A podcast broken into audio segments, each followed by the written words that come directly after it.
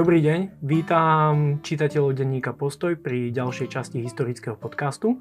Mojím dnešným hostom už je náš klasický host Gabriel Hunčaga a dnes sa budeme rozprávať o stredovekom meste. Tento podcast bude úvodom k takému ďalšiemu miniseriálu, ktorému sa tu budeme venovať a bude o slovenských mestách v stredoveku. Takže začneme všeobecným podcastom o tom, čo to bolo v stredoveku mesto.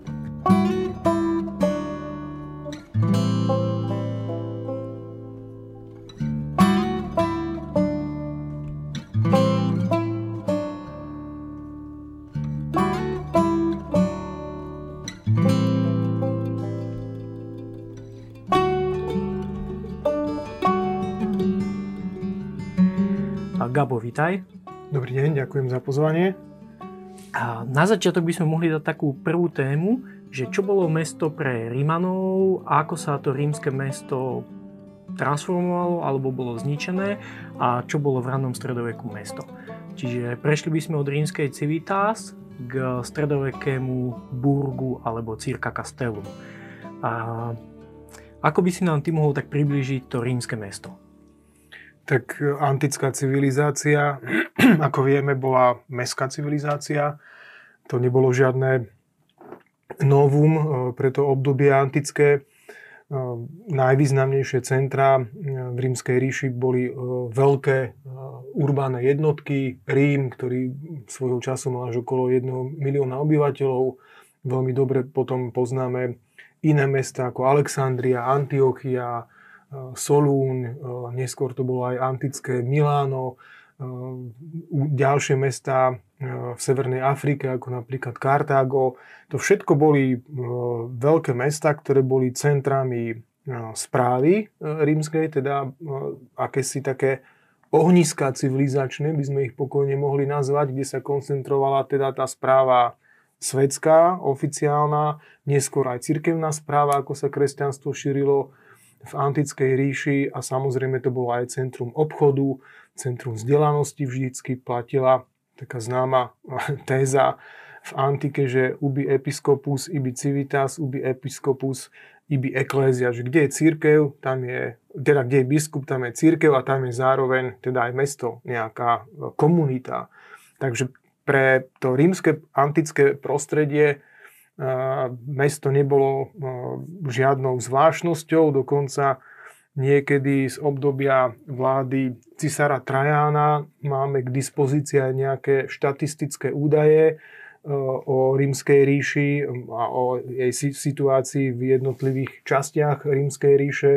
A z tohto obdobia môžeme hovoriť dokonca až asi o tisícke lokalít, ktoré znesú takéto kritériá nejaké, že si môžu nárokovať e, ten názov Urbs mesto alebo e, Civitas, akoby také hlavné regionálne mhm. mesto, alebo je veľmi veľa e, osád, ktoré sú označené ako Opidium, Circa Castellum, teda nejaká pevnosť, okolo ktorej už sa vytvára nejaké zázemie urbáne. Takže pre, pre tú antiku bolo mestské prostredie samozrejmou súčasťou civilizačného sveta. Hej, možno by som doplnil, že tie mesta, ktoré som spomenul, tak to boli relatívne veľké mesta. My sa bavíme o mestách, ktoré mali 100 až možno 250 tisíc obyvateľov. Rím bol samozrejme top. Také tie hlavné urbánne oblasti tej rímskej ríše boli Severná Itália, potom Stredná Itália smerom na Rím a okolie Neapolského zálivu. A Severná Afrika, ktorú si spomínal okolo Kartaga, to bola tiež taká tá ďalšia výrazná urbánna oblasť. A potom veľmi silno urbanizovaná bola takisto Južná Gália. A v Hispánii v údoliach riek sa nachádzalo viacero takých urbánnych oblastí. A južné Anglicko takisto vplývalo a istým počtom, juhovýchodne viac, a miest.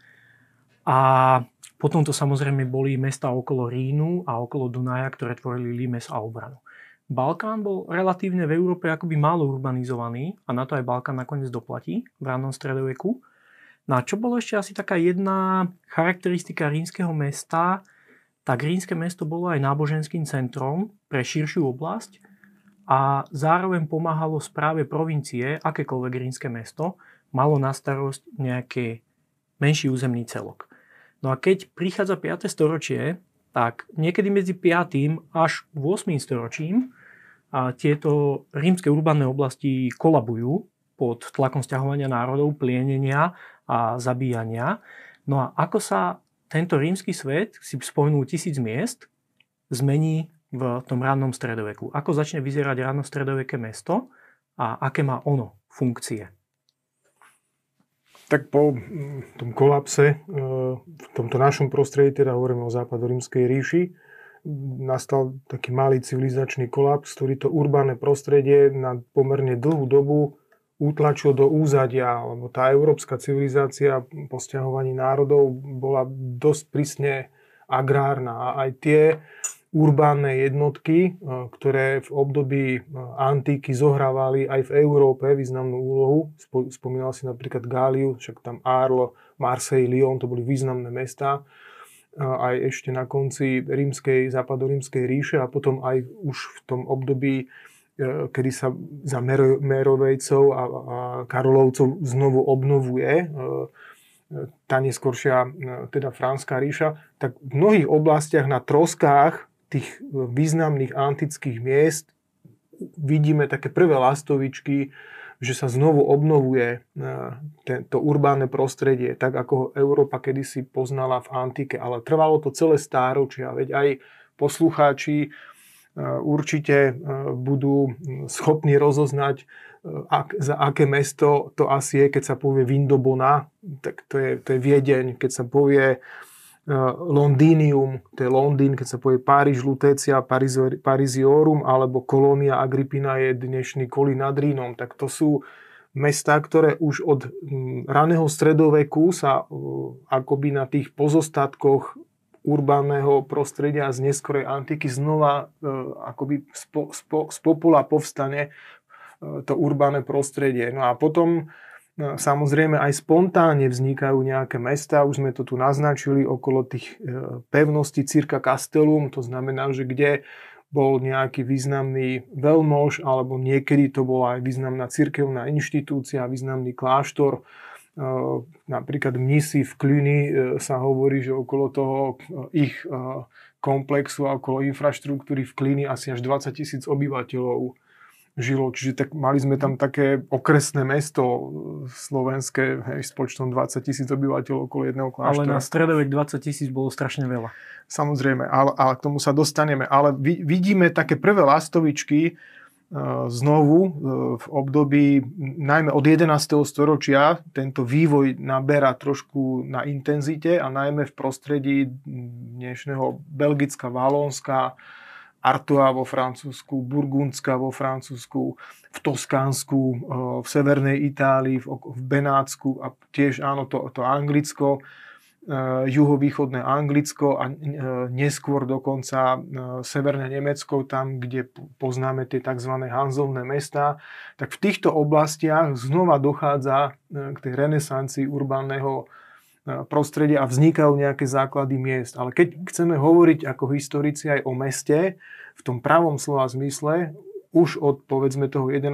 storočia, tak musíme sa na to pozerať nielen z hľadiska toho vývoja tej samotnej infraštruktúry, ktorá nám evokuje e, to, to mestské zázemie, ale aj z hľadiska privilégií, aké začnú fungovať e, v týchto urbánnych jednotkách. A, práve tam, kde tie privilégia vznikajú, tak vtedy už môžeme hovoriť o mestách v takom pravom slova zmysle. Lebo ako sa oni, samotní tí obyvateľia e, miest, e, oni sa sami definovali ako privilegovaní e, obyvateľia, hej, že e, juráti cives, to znamená mhm. obyvateľia, alebo teda me, mešťania, ktorí e, majú nejaké právne privilégia. A, a tie privilégia im spolu určovali ten spôsob života toho mestského obyvateľstva. A, a tu v tomto momente už vlastne môžeme hovoriť o takých základoch e, mestského aj práva, aj mestských aglomerácií, ale vývoj trval veľmi dlho, že to trvalo stovky rokov v Európe po kolapse západorímskej ríše, kedy znova začali vznikať takéto centra, kde sa spájala politická správa, církevná správa, obchodná správa a vôbec e, ako ohnisko civilizačné to, to mesto koncentruje e, do svojho vnútra všetky významné aspekty toho spoločenského života. Uh-huh. A možno by som to priblížil poslucháčom tak, že keby ste si zobrali mapu Európy, pozriete sa tam, kde bola rímska ríša a začnete hľadať mesta, ako sa volajú dnes, tak všetky, ktoré majú nejakú koncovku burg, alebo majú koncovku, ktorá má niečo spoločné s termínom vila, alebo majú koncovku od Castra, ako v Anglicku tie, ktoré končia na Chester, tak toto sú tie staré rímske mesta alebo osídlenia, ktoré zrazu pretrvali do stredoveku a zrodilo sa z nich stredoveké mesto. Áno, na, na, na tieto staršie uh, urbánne uh, jednotky nadviazali tie stredoveké. Ale okrem toho, keď a okrem sa toho bavíme o týchto áno, toponymách, teda o miestnych názvoch, ktoré uh, do seba zahrnú nejaké špecifika tej ktorej lokality, spomínal si Anglicko, tak napríklad Cambridge znamená most na rieke Kem.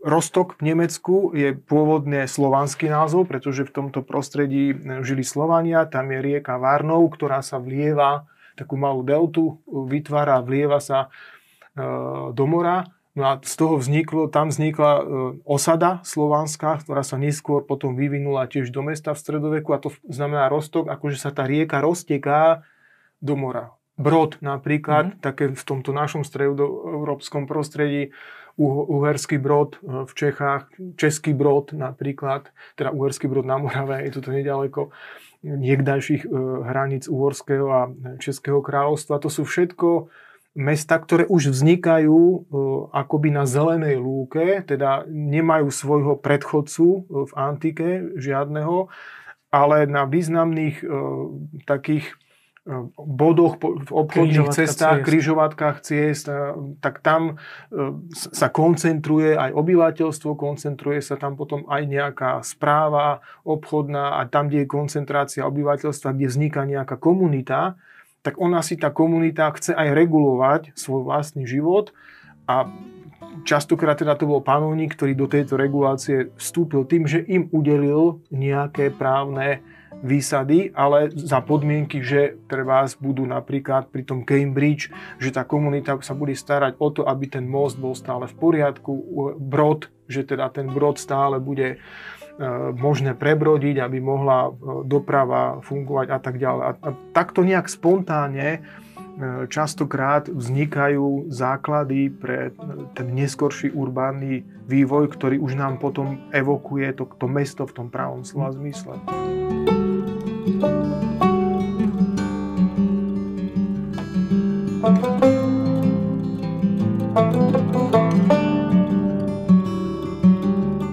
Možno ešte na dokreslenie toho, že čo sa stalo v Európe, keď padala rímska ríša, tak veľa miest skončilo úplne. A niektoré mesta prežili.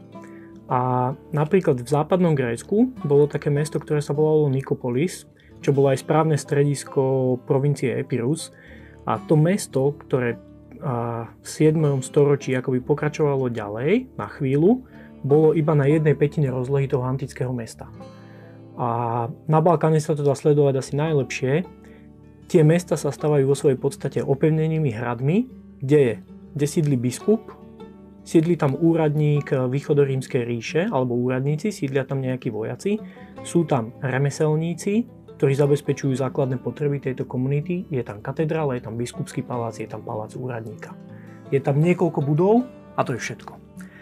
Samozrejme, niekde na západe to končí úplne, ako niektoré anglické mesta, ako mesta popri Dunaji, niekde to pretrváva. Rím je ďalší taký príklad, že od zmilienového mesta do nejakého 8. storočia sa stáva, niektorí tvrdia 50 tisícové mesto, niektorí hovoria o 30 tisíc obyvateľoch, a není to ani mesto, je to iba vnútri starých rímskych hradieb niekoľko osídlení na rôznych miestach. Okolo nejakých kostolov, okolo nejakých starých monumentov, kde ľudia vytvárajú akoby samostatné pevnosti. A z tohoto pádu vychádza nový ten urbánny proces, ktorý si spomínal a konštitujú práve teda tie privilegia a kto boli tí ľudia, ktorí týmto vznikajúcim komunitám dávajú tie privilegia a umožňujú im ďalší rozvoj. Tak boli to v prvom rade nositeľia nejakej autority, ktorí e, mohli e, udeliť e, tie privilégia.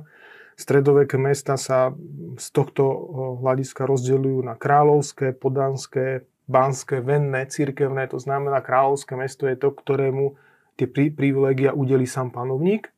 ten má z toho mhm. rôzne výhody. Potom samozrejme pri platení daní, tam, kde sa mestu e, darilo, tak e, samozrejme sa mu darilo potom aj, aj finančne generovať dostatok finančných prostriedkov. Podánske mesta boli tie mesta, ktoré, ktorým privilégia udelila nejaká iná autorita, významná, ktorá ale bola vo vzťahu k panovníkovi e, poddaná, preto sa im hovorí, že podánske mesto, že povedzme nejaký grof alebo nejaké knieža, ktorý nebol síce panovník, ale v, ten, v, tej, v tom svojom obvode, ktorý spravoval, si mohol uplatniť e, takúto svoju právomoc a založil nejaké mesto, Banské mesta, veľmi známe v tomto našom prostredí na Slovensku mali špecifické právne prostredie a privilégia. Venné mesta sú také, kedy ako veno sa priniesol, priniesol niekto do vzťahu nejaké mesto, známe, alebo potom to boli aj cirkevné mesta, kedy sa na, na tom mestotvornom, mestotvornom procese podielali aj e, niektoré cirkevné autority. No a tými privilégiami hlavnými teda boli rôzne tzv. regálne práva. To znamená výlučné oprávnenia, ktoré umožňovali nositeľovi toho privilégia vykonávať v určitej oblasti špecifickú činnosť. A to bolo napríklad právo variť pivo, právo ho predávať, právo uskladňovať e, tovar, právo e, na organizovanie trhov, potom tzv. míľové právo, to znamená, že v okruhu niekoľkých míl, e, teda okruhu mesta nemohol nikto iný organizovať žiadne trhy alebo nemohol budovať sklady e, na tovar, bolo to mytné, colné, nejaké mlínske právo, dokonca aj hrdelné právo. Takže toto boli tie súboru týchto práv sa hovorí regálne práva, ktoré teda, ktorými disponovali tie mestské komunity e, a, nositelia teda výkonu tej činnosti. A to bolo, to musíme povedať, že z tohoto sa vytvorili také základné atribúty, podľa ktorých sa to mesto poznalo. A to boli tieto mhm. privilégia, častokrát navonok hradby.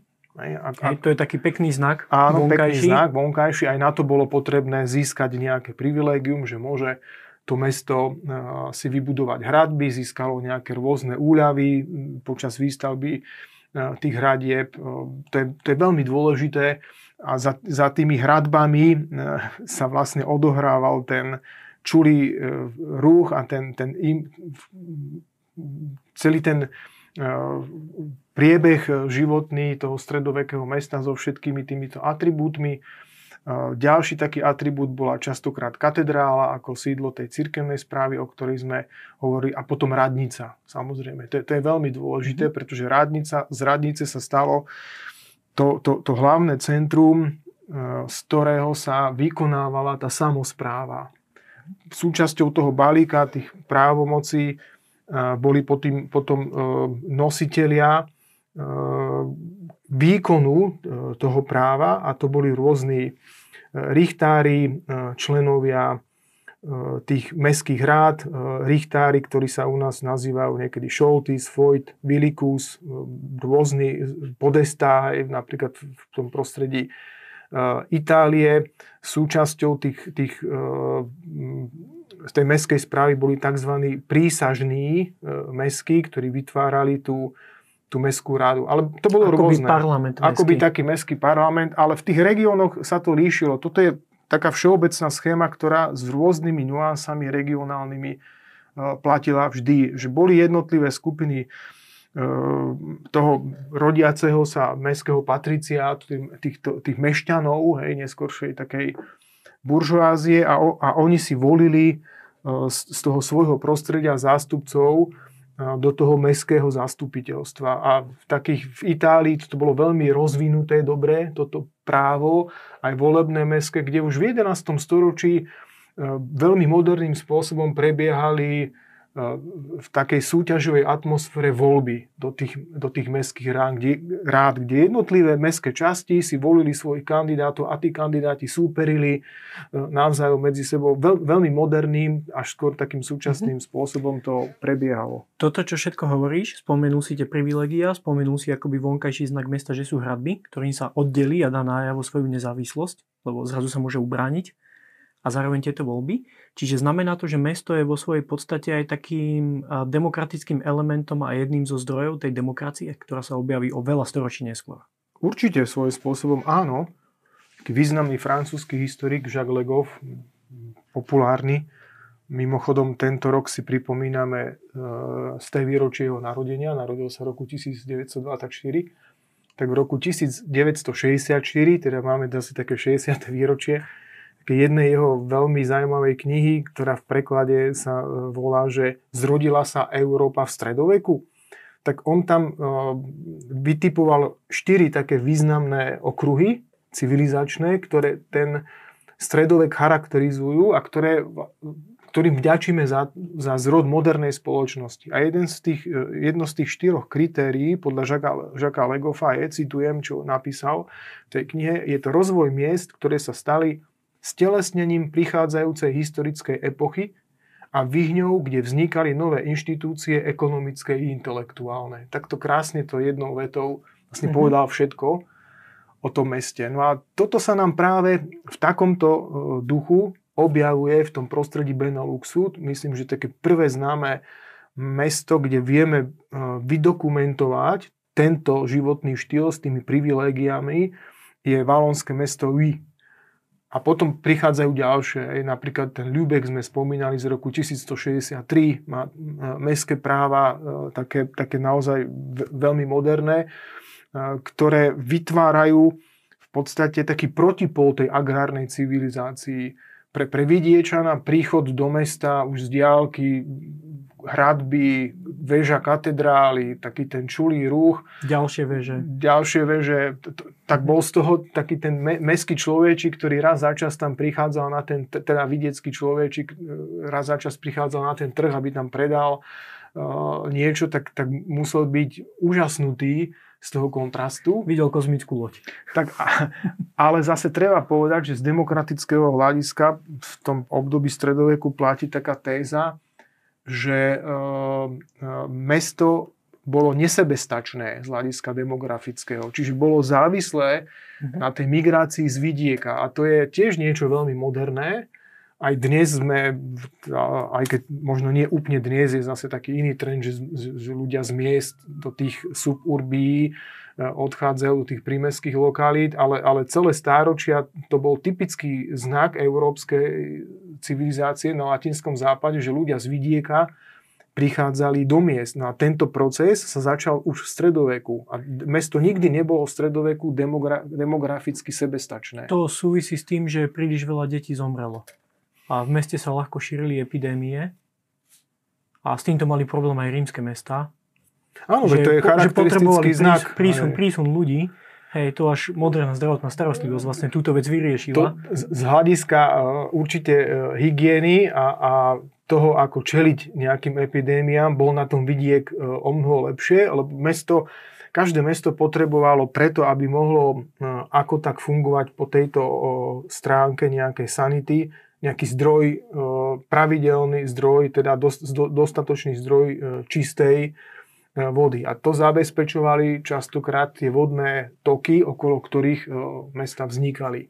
Je taký milý, zaujímavý príklad z Cambridge, o ktorom sme e, hovorili, o tomto meste tak v 13. storočí mesto a obyvateľia mesta čerpali vodu z rieky Kem. Ale už ako to mesto rástlo, tie hygienické a iné nároky, odpad klasicky nebol, to všetko išlo do tej rieky, tak tá kvalita tej vody bola zlá. A františkáni v Cambridge vymysleli taký systém vodovodov, ktorý privádzal im do kláštora vodu z prostredia mimo mesta potrebovali to prechod svojho kláštora aj pre liturgické e, potreby, mali tam nejaké lavatórium a tak ďalej. No a všimli si františkáni v Cambridge, že im ten zdroj nedodáva toľko vody, ako by mal. No a počase sa ukázalo, že, že chudobní obyvateľia mesta im navrtávali ten ich vodovod a používali tú čistú vodu pre seba. A milé to na konci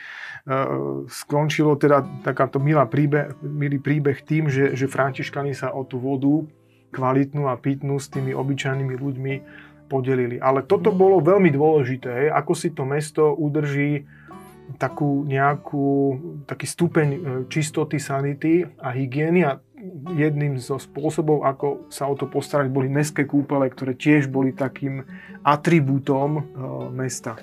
Hey, v Bratislave ich bolo niekoľko. A boli kúpele pre bohatých, boli kúpele pre chudobných, ktoré mali aj... A boli kúpele pri nemocniciach, nie? Takéto no. nejaké bývali tie kúpele.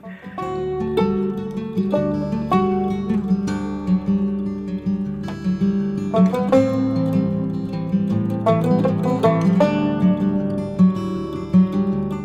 si tak rozprával, to bolo také voľné rozprávanie, ale možno to skúsme trošku zadatovať, aby sa ľudia našli, že je to ten proces, o ktorom si rozprával, približne niečo medzi rokom 500 a rokom 1100. No, Pohybovali sme sa teraz v tomto období asi? Skôr možno až od nejakého 7. storočia na, k, k tomu, aby sme mohli začať hovoriť o nejakých o, predstupňoch urbánneho vývoja, potrebujeme mať čo? Musíme mať nejaké centrá o, moci, kde je nejaké sídlo o, nejakého panovníka, ale toto nám na latinskom západe vzniká až vlastne vďaka Merovejcom a potom Frankom. E, predtým nič také neexistovalo. No a vďaka tomu vznikajú také základy miest, napríklad Aachen, čo bolo miesto, kde sídla kapela Regis, teda hlavná kaplnka pre franských panovníkov, tak z toho sa stal základ už potom nejakého aj mestského zázemia. To isté v Anglicku, ako sa tých sedem kráľovstiev anglických začína postupne spájať, tak tam, kde je centrum moci politickej, kde je teda jej sídlo, tak tam je potom aj sídlo cirkevné častokrát, obchodné a iné a na to sa nabalujú proste už potom tie atribúty mestskej civilizácie a, a, a začína sa to zrýchlovať v tom 11. storočí a prerastá to najskôr ten latinský západ. Napríklad do prelomu 12. a 13. storočia hovoria historici o takej pomyselnej hranici medzi uh, tým prostredím, kde urbánny vývoj už uh, prebiehal pomerne rýchlo a medzi prostredím, kde ešte neakceleroval. No a to je hranica, ak si poslucháči predstavia, hranica Lübeck, e, to znamená e, zhruba povodie rieky Labe až po Horný Dunaj, teda po, po Viedeň u nás. A takto zhruba na tejto línii bola taká hlavná hranica medzi, samozrejme na západ od, od tejto hranice, kde urbánny vývoj bol rýchlejší a na východ bol pomalší. A to zasiahlo teda aj to naše mm-hmm prostredie. Uhorskí historici hovoria o takých troch fázach urbánneho vývoja v Uhorsku. A druhá fáza prebehla v 13. storočí. To znamená, že tesne predtým už tu boli nejaké náznaky, ale pomerne malé, aj napríklad Budín, e, Ostrihom, aj také významné... Mhm. Nitra, Bratislava. Samozrejme, Nitra No a v tom období 13. storočia za Arpádovcov, za Bela IV. a jeho syna Štefana V. Ten, e, to zaostávanie určité za tým latinským západom už dobiehame aj my tu v tomto našom prostredí a v 14. storočí už môžeme povedať, že, že sme ten e, vyrovnali akoby ten vývoj, že to je to už to je to známe, kedy vznikajú už dokonca nielen mesta, ale tzv. Že nové mesto Krásnym príkladom je Praha za Karla IV., e, kedy pri okolí povodia Vltavy, tak na ľavom brehu Vltavy máme Hradčany, na pravom brehu bol Vyšehrad jedno centrum a potom oproti Hradčanom, kde bol Juditín, neskôr teda pôvodne Juditín, potom ten tzv. Karlov most, tak bolo staré mesto Pražské. Ale v tých hradbách týchto pôvodných, e, starších, urbánnych jednotiek už nebolo žiadne miesto, ktoré by absorbovalo to obyvateľstvo, ktoré prichádzalo z vidieka, tak panovníci dávali nové privilégia na tzv. nové mesta. A tak vzniklo za Karla IV. E, v prvej polovici 14. storočia to, to nové mesto Pražské, že sa opevnila ďalšia obrovská plocha, tie hradby sa posunuli e, ďalej, vzniklo tzv. Že extra vilánum, že intra vilánum, to je centre toho pôvodného mesta. Vo Vile. A vzniklo extravilánum, že mimo to pôvodné centrum a takto sa mesta rozširovali. A v Polsku máme podobný príklad, ktorý polská historiografia takým legendárnym uh, uh, konštatovaním teda popisuje, že za tiež to je to súčasník Karola IV. Kazimír III. Veľký sa o ňom traduje, že zdedil Polsko drevené a keď v roku 1370 zomrel, odovzdal ho kamenné. Že tam prebehol úžasný urbánny vývoj.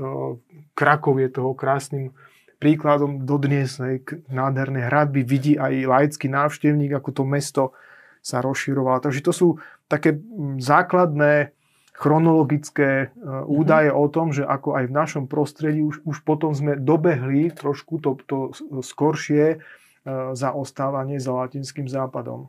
Dobre, prešli sme takto stredovek, dostali sme sa akoby do 14. storočia a keď sa pozrieme na Európu v 14. storočí, tak čo sú také tie hlavné mestské oblasti, kde sa urýchluje ten vývoj Európy a vznikajú tam nové ekonomické vzťahy, a tento stredovek nám priniesol bankový systém, tie mesta vymysleli niečo ako burzu, kde sa obchodovalo s akciami, až túto sa do, dopracoval stredovek. A čo boli také tie hlavné centra v Európe? Áno, správne.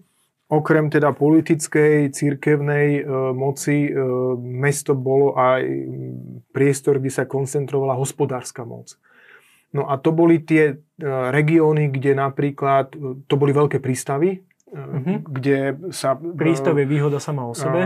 Napríklad v Stredozemnom mori, kam prichádzali z východu také významné komodity, ako bolo napríklad korenie, drahé kamene, drahé látky, luxusný tovar. Takže každé mesto, ktoré bolo v tomto období prístavom, tak z toho mohlo výrazne profitovať. Podobné javy vidíme na pobreží Francúzska a Anglicka, významné mhm. prístavy, mm-hmm. a potom na území dnešného Nemecka. Tie tzv. Hanzovné mesta, to sú mesta, ktoré vytvorili taký pakt, obchodný Hanza, sa mu, sa mu hovorilo, a oni profitovali z e, dovozu kožušín, medu, jantáru e, z Rúska a z Polska, z pobaltských krajín, sleďov, veľmi populárna potravina, sleď nasolený zase zo Škandinávie.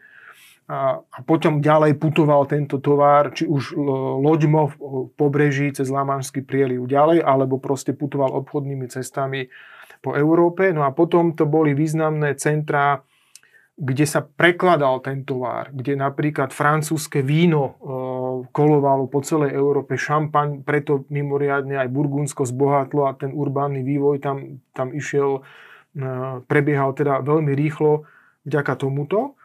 E, a potom ešte dve také dôležité komodity e, treba spomenúť a to je kamenec a oblasť, kde sa vyvážal e, borit farbiarsky. Borit farbiarsky je rastlina, ktorá takmer vymizla v Európe. Je to dvojročná rastlina, ktorá vyzerá podobne ako repka olejná, ale z nej sa vyrábala tá, tá krásna tmavo-modrá farba, ktorú, ktorú poznáme. Aj, aj, a ktorá bola populárna. Ktorá bola veľmi populárna a, a ten uh, textilný priemysel ju v obrovskom množstve spotrebovával. A tá druhá komunita bol tzv. kamenec a ten sa no, privážal sa dovážal do Európy z prostredia dnešného Turecka a on sa využíval takmer vo všetkom, aj v stavebnice, aj v kozmetike. Po celé stáročia ešte môj starý otec sa holil pomocou tohoto kamenca. No a potom z Čierneho mora tiež a, a z Antiochie, z toho Blízkeho východu e, hodvab, ktorý e, prichádzal z Číny. A každé, každá tá lokalita, ktorá sa nejakým spôsobom spolu podielala na preprave tohto tovaru, tak z toho bohatla a koncentrovala aj nielen ekonomickú, ale potom aj politickú moc. Lebo ako si povedal, to 14. storočie priš- prinieslo takú jednu novinku v tom urbánnom prostredí, že mesta, okrem toho, že boli centra hospodárskej moci, nejakej miestnej, církevnej, oni už začali sa hlásiť aj o politickú moc. Mesto, tie najvýznamnejšie, ktoré v Európe v tomto období boli, a boli aj zároveň asi e, populačne najsilnejšími mestami v Európe, tak asi najväčšie mesto bolo Paríž v tomto období. Bola mm-hmm. Paríž 80 tisíc obyvateľov. 80 tisíc. Čiže Londýn, stredne veľké rímske mesto. Áno, Lond, ale v stredoveku to bola metropola. metropola uh, Londýn a Benátky. Londýn bol niečo medzi Parížom a Benátkami. Benátky mali okolo 50 tisíc obyvateľov, Kolín nad Rínom a Praha okolo 40 tisíc obyvateľov. Mm. A tieto mestá už sa začínali prihlasovať, alebo si začali aj nárokovať aj politickú moc, už takú, ktorá prerástla ďaleko tie hranice.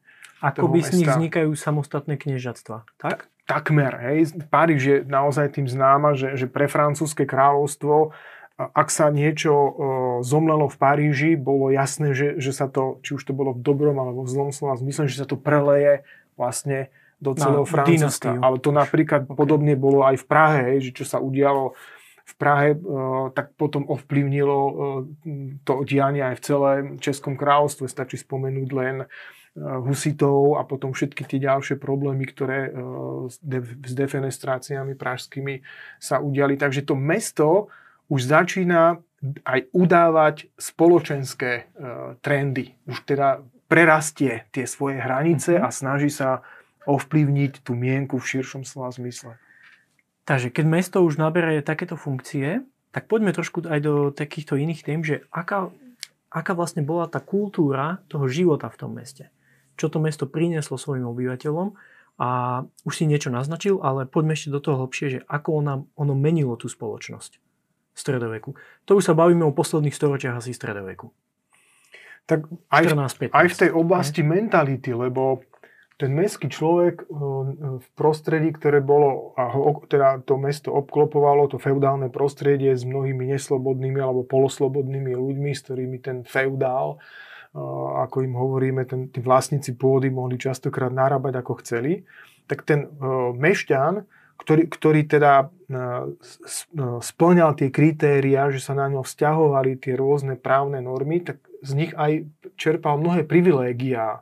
Treba on mohol voliť v tom meste si tých zástupcov, toho mestského zastupiteľstva. Bol oslobodený od niektorých poplatkov. Zároveň nosil zbraň. E, mal Nie? dovolenie, v niektorých mestách mal dovolenie e, nosiť zbraň, slobodne sa mohol pohybovať, čo je ďalšia dôležitá vec. E, ďalšia vec je, že, že to mesto mu tým, že aj tam platil nejaké uh, miestne dane, tak mu poskytovalo nejaké benefity, že to, tie mesta sa snažili pravidelne zlepšovať tú hygienu, o ktorej sme hovorili, že, že sa ulice posypávali vápnom, čistili sa, boli tam také čaty tej najnižšej spoločenskej vrstvy, ktorá vo francúzských prameňoch sa nazýva, že le classe dangereuse, že nebezpečná trieda, lebo to boli takí ľudia, ktorí boli negramotní, taká, taká tá najnižšia mm-hmm. spoločenská kategória, ktorá sa živila tým, že, že čistila mesto od odpadu, od potkanov, napríklad deratizácia sa robila, ale z nich sa grupovali niekedy aj také kriminálne živly, mohli by sme povedať. No a ten mestský... Boli zlom sociálnom postaveniu, nie si boli chudobní a Áno, ale aj tým, potom že, kradli. že nemali čo nie? ponúknuť. Ako, mesto mm-hmm. urýchlilo aj také tie spoločenské zmeny v, tej, v, tej, v tom oblasti chápania individuality, lebo mešťan sa snažil presadiť, ak chcel prežiť, musel sa nejako presadiť, tak buď, buď bol, treba, mal dobré vzdelanie a živil sa ako notár, pisár, nejaký v ekonomickej oblasti, v, bank, v, tej, v tom prototype nejakom bank, bankovom sektore, v finančnom pracoval, alebo bol špičkový remeselník. A tých remeselníkov tiež to mesto si chránilo. Oni sa združovali do cechov a to mesto tým cechom udelovalo tiež nejaké privilégia. A potom tie, e, tie cechy dokonca aj expandovali, že v nejakom meste bol významný cech, ktorému sa veľmi darilo, mal špičkovú reputáciu a preniesol svoje know-how aj do iného mesta. A keď už bol v inom meste konkrétny cech, tak potrebovali aj kapitálový tok vymysleli. A takto vznikli napríklad zmenky, aby ich neukradli o peniaze. Vymyslím si, v Budine dostal zmenku na 100 dukátov a išiel do Trnavy nemusel niesť tú hotovosť, aby ho o ňu neukradli e, nejakí e, lupiči, tak prišiel do Trnavy a tam odovzdal tú zmenku a tam mu zase niekto tú sumu vyplatil a on prišiel medzi kolegov, ktorí pracovali v tej istej oblasti podobnom, alebo aj v tom istom akoby cerskej pobočke nejakého cechu a tam zase si uplatňoval svoje schopnosti. Takže to, to mesto vychádzalo svojim obyvateľom v ústretí tým, že im dávala takú, takéto príležitosti, aké vidiek nemohol poskytnúť. No a oni to vracali zase tomu mestu aj tou reputáciou. A podobne to bolo aj so vzdelávacími inštitúciami, ktoré boli v meste. Tie zase priťahovali ďalšiu kategóriu mladých boli ľudí školy, z vidieka. Boli univerzity? Boli univerzity, presne tak. Hej. Bolo potrebné mať nejakú vojenskú posádku v meste, tak to zase bola ďalšia iná kategória. A takto v podstate tam, kde to môžeme zdokumentovať, v Anglicku to je pomerne dobre e, pozorovateľné, tak sa už začína posúvať tá hranica, hoci veľmi pomaly, e, že koľko percent obyvateľstva danej krajiny sa, sa presunulo z vidieka do miest a vieme treba, že v tom Anglicku v 11. storočí to bolo len okolo 5 až 5,5 odhadovanej populácie celého, celého Anglicka žilo v mestách. O 300 mm-hmm. rokov neskôr už to bolo 10%. To je to 14. storočie, o ktorom sa rozprávame, už pomaly vrcholí tento obdobie vrcholného stredoveku a, a potom to ide ešte ďalej. Samozrejme ten vývoj sa potom trošku zastavil počas Veľkej morovej rány a potom počas vojnových konfliktov, ktoré v Európe náboženských vypukli. Ale vidíme, že, že ten rast je, je pomerne pomalý, hej, až, až 300 rokov trvalo, aby sa zdvojnásobil ale napríklad v období, keď e, teda v tej polovici a druhej polovici 14. storočia prichádza mor, už to bolo 10% obyvateľstva, mm-hmm. ktoré žilo v mestách. Som rád, že si spomenul tie čísla, lebo to tak trošku korešponduje aj s rímskou ríšou. Oblasti, ktoré v rímskej ríši boli veľmi urbanizované, tak tam mohlo žiť do 20% obyvateľov v meste a ten zbytok bol ten polnohospodársky vidiek. A oblasti, ktoré boli menej urbanizované, ako Balkán, tam to mohlo byť do 5%, aj menej. Čiže akoby Európa doháňa ten e, starý vývoj a, a práve koncom stredoveku a mesto teda bolo veľmi dôležitou súčasťou práve takéhoto veľmi akceleračného vývoja.